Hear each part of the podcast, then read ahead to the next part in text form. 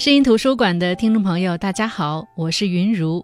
用生活所感去读书，用读书所得去生活。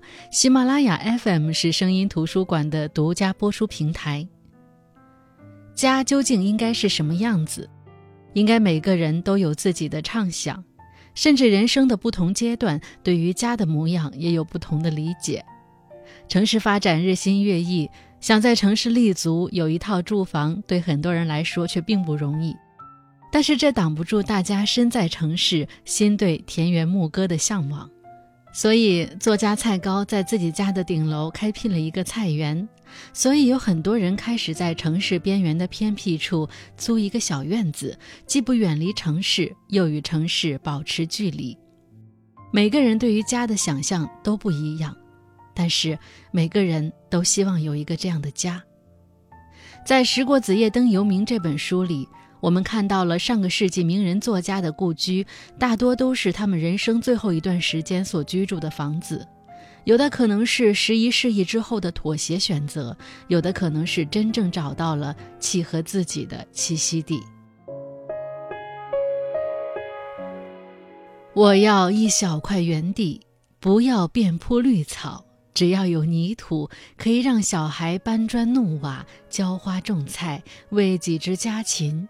我要在清晨时闻见雄鸡喔喔啼的声音。房宅附近有几棵参天的乔木。这是林语堂心中的理想住所。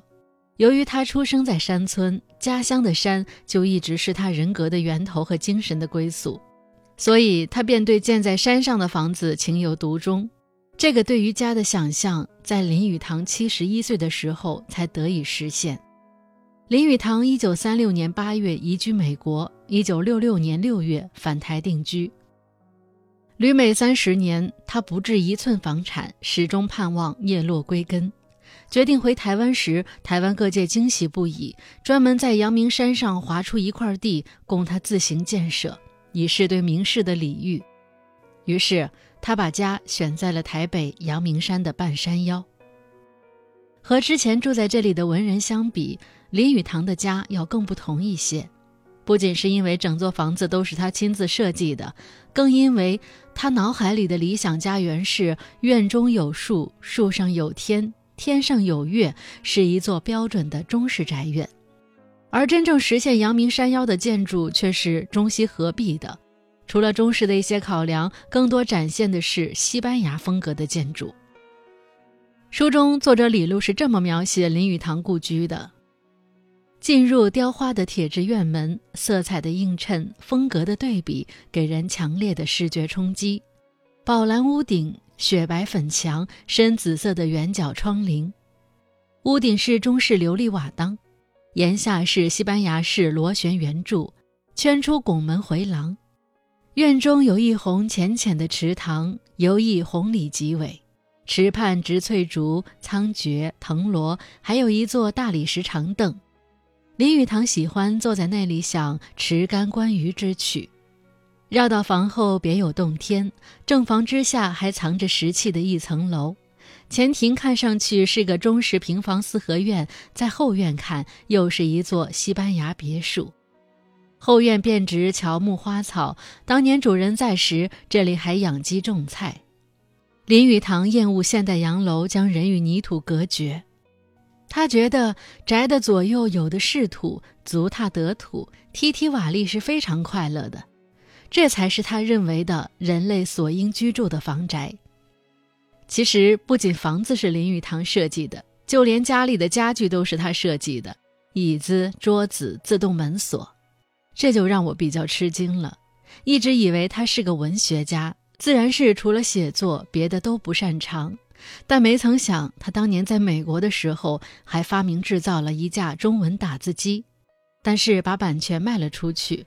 而对于机械发明上的爱好和研究，使得他在三十多岁的时候就说过：“我将来最大的贡献还是在机械的发明一方面。”只是，没想到后来的很长时间。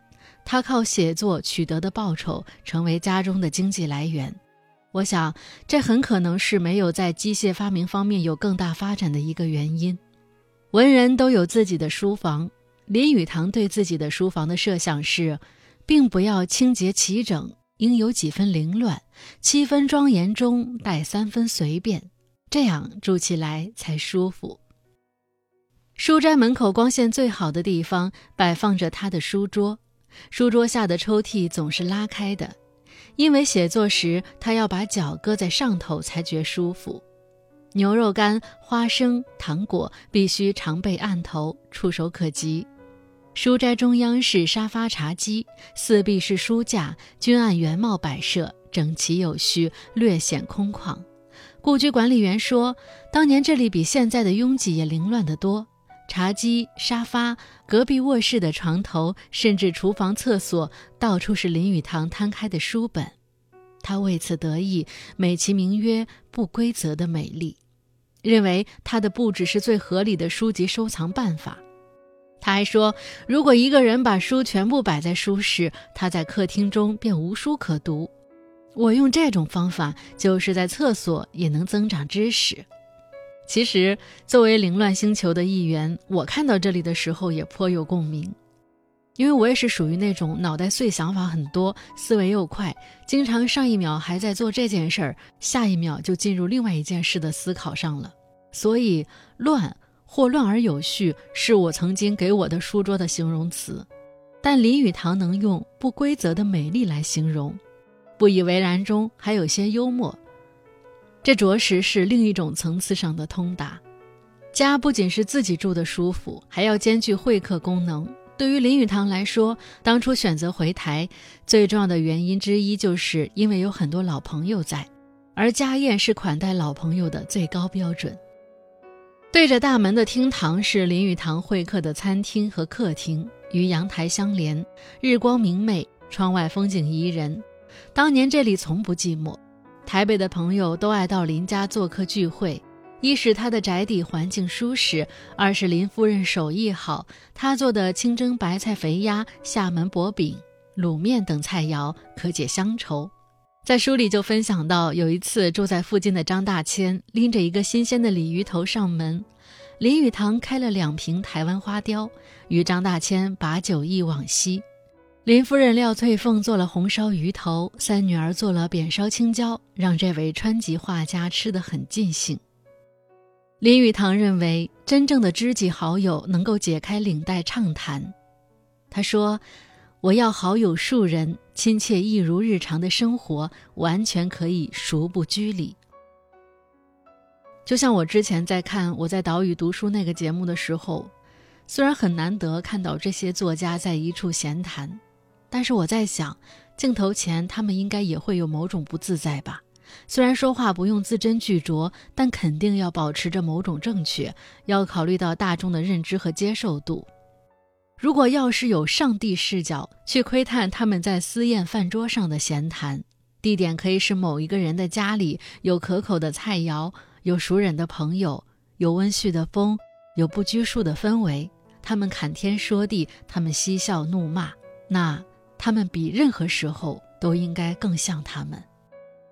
那再说回到林语堂的故居，林语堂崇尚的是如此悠闲的生活哲学。他是陶渊明和苏东坡乐观悠闲精神主义的继承者。他懂生活的艺术，他也研究生活的艺术。他的《生活的艺术》那本书曾经让美国人看到了中国式的悠闲，比如品茗、养花、赏雪、听雨。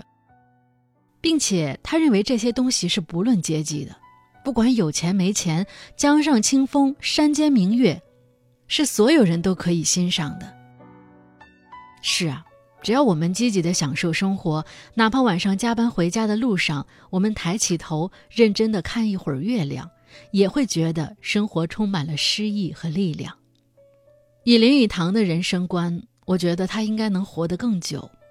当女儿悲观地问他活着有什么意义时，他说：“我向来认为生命的目的是要真正的享受人生。”那个时候，不知道他能否看出女儿的抑郁。七十七岁那年，他的大女儿自杀，乐观如林语堂也经受不起这致命的打击，身体迅速衰弱。现在，林语堂故居的客厅已改成了一间咖啡馆，供游人饮食和休憩，兼卖厦门蒸鱼排、无锡的排骨肉，据说都是林语堂爱吃的菜色。站在林语堂故居，向北眺望，初秋天高云淡，辽阔的山谷、平原、溪水，台北的天母地区的楼房尽收眼底，而阳台的下面是后花园。作者说，林语堂就安葬在园中央，长眠于他钟爱的山坡上。卧室墓碑并没有像他生前开玩笑时讲的那样，在墓志里写上“此人烟气甚重”。只写着林语堂先生之墓以及生卒年。也许，当我们以游客的身份来到这里，应该带着对林语堂的人生揣摩。如果他坐在阳台上，看到天高云淡，看到山下繁华的街巷，会想起什么呢？我们应该像他那样，在一种全然悠闲的情绪中去消遣一个闲暇无事的下午，体会他所谓的人生快事。就像他说的。黄昏时候，工作完，饭罢，即吃西瓜。一人坐在阳台上，独自乘凉，口衔烟斗。若吃烟，若不吃烟，看前山慢慢沉入夜色的朦胧里，下面天幕灯光闪烁，清风徐来。若有所思，若无所思，不亦快哉？那大家之后如果有机会去台湾旅游，可以去到台北市士林区养德大道二段一四一号，去到林语堂故居展开一段故人寻踪。那在这本书里最吸引我的是《梦里不知身是客》这篇，讲述的是蒋宋的台北士林官邸。我相信很多人会跟我有一样的感受，完全是因为未知所以好奇。我们在历史课本中学到的中国近现代史，只有一九四九年蒋介石率部退至台湾省，并没有再讲述后面的事情。有的话，也就是到了七八十年代的寥寥数语。而台湾的民众和大陆的百姓同样好奇，统治了台湾半个世纪的蒋家到底是什么样的家族？他们所居住的士林官邸到底是什么样子的？那通过这本书，通过这篇《梦里不知身是客》，我们能对士林官邸有一个这样的印象：这是台湾蒋宋家族的官邸，安全肯定是第一位的。从地理条件上来说，这里三面环山，易守难攻，甚至连外墙都刷成了墨绿色，隐蔽于植物园之中，远远望去更像是一个军事要塞。那从建筑设计上来说，据说他们当时考虑的是，一旦台湾爆发战争，士林官邸及其背后的福山将是全台的指挥中心。据说士林官邸下面有密道，和台军指挥所的密道相连，还能通向直升机的停机坪。而从安全部署上来说，那些年，士林官邸是全台湾岛最神秘的地带之一，连官邸上方的天空都是禁区，任何飞机的航线必须避开这里。那士林官邸的主体呢，是一座二层的西式别墅，占地一千三百平方米，外围则是植被茂盛的植物园，外面的人不允许进到这个植物园，更不允许进到官邸的主体，守卫是极其森严的。讲到故居，肯定要讲到人。那时的蒋介石应该绝对想不到那里会是他的终老之地，但也尽量的把官邸整理得十分舒服。对于他们来说，这就是他们的家。家里可以是生活的地方。作为官邸的主人，蒋介石和宋美龄的生活习惯、饮食习惯都不一样。他们也有各自的卧室和起居室，甚至连官邸的仆人都分两派。但是这并不妨碍他们相敬如宾，比如送到对方床头的梅花与玫瑰，而他们的孩子孙子会定期到这里吃饭，让他们体会一把晚年的天伦之乐。这个家也不全是家，它也可以是接待客人的地方，甚至发挥一定的政治功能，比如尼克松、李承晚、杜勒斯等各国政要都在士林官邸下榻过。当然。我们还能通过这本书这篇文章了解到这些名人作为人的那一面，比如蒋介石没什么爱好，烟酒不沾，却对可乐上瘾；比如宋美龄的旗袍多到数不完，甚至会用旗袍展开外交。当然，蒋介石也是在此离世的。在这里，作者写道：蒋介石的去世。却如晴天霹雳，划过台湾岛的上空，惊破几百万老兵及眷村家属的思乡梦。他的灵柩暂错于桃源县的慈湖，等待有朝一日迁葬大陆，至今已暂错四十余年。慈湖的名字是他取的，意在纪念母亲。湖边建了四合院，生前他和宋美龄常来小住。他看中这块地方，因为这里依山傍水，湖光平静，风景酷似溪口。那蒋家王朝没落之后，在各方的协调下，士林官邸2011年敞开主体建筑大门，2012年对外开放二楼的起居室和卧室。和想象中的一样，士林官邸一开放就迎来了大批游客，大家都很好奇当年的蒋宋家庭的生活究竟是什么样的。但是当局有意把蒋介石去神话，语音导览及讲解员都更侧重去讲蒋公和宋夫人之间的生活情调。那如果你想追寻这段历史中的褶皱，可以去到台湾省台北市士林区福林路六十号士林官邸去走访一番。那这两期节目我们分享的是李路的《时过子夜灯犹明》。在这本书里，作者将建筑艺术、家国往事和故居主人的晚年生活融于一炉，进而折射出时代的变迁光影。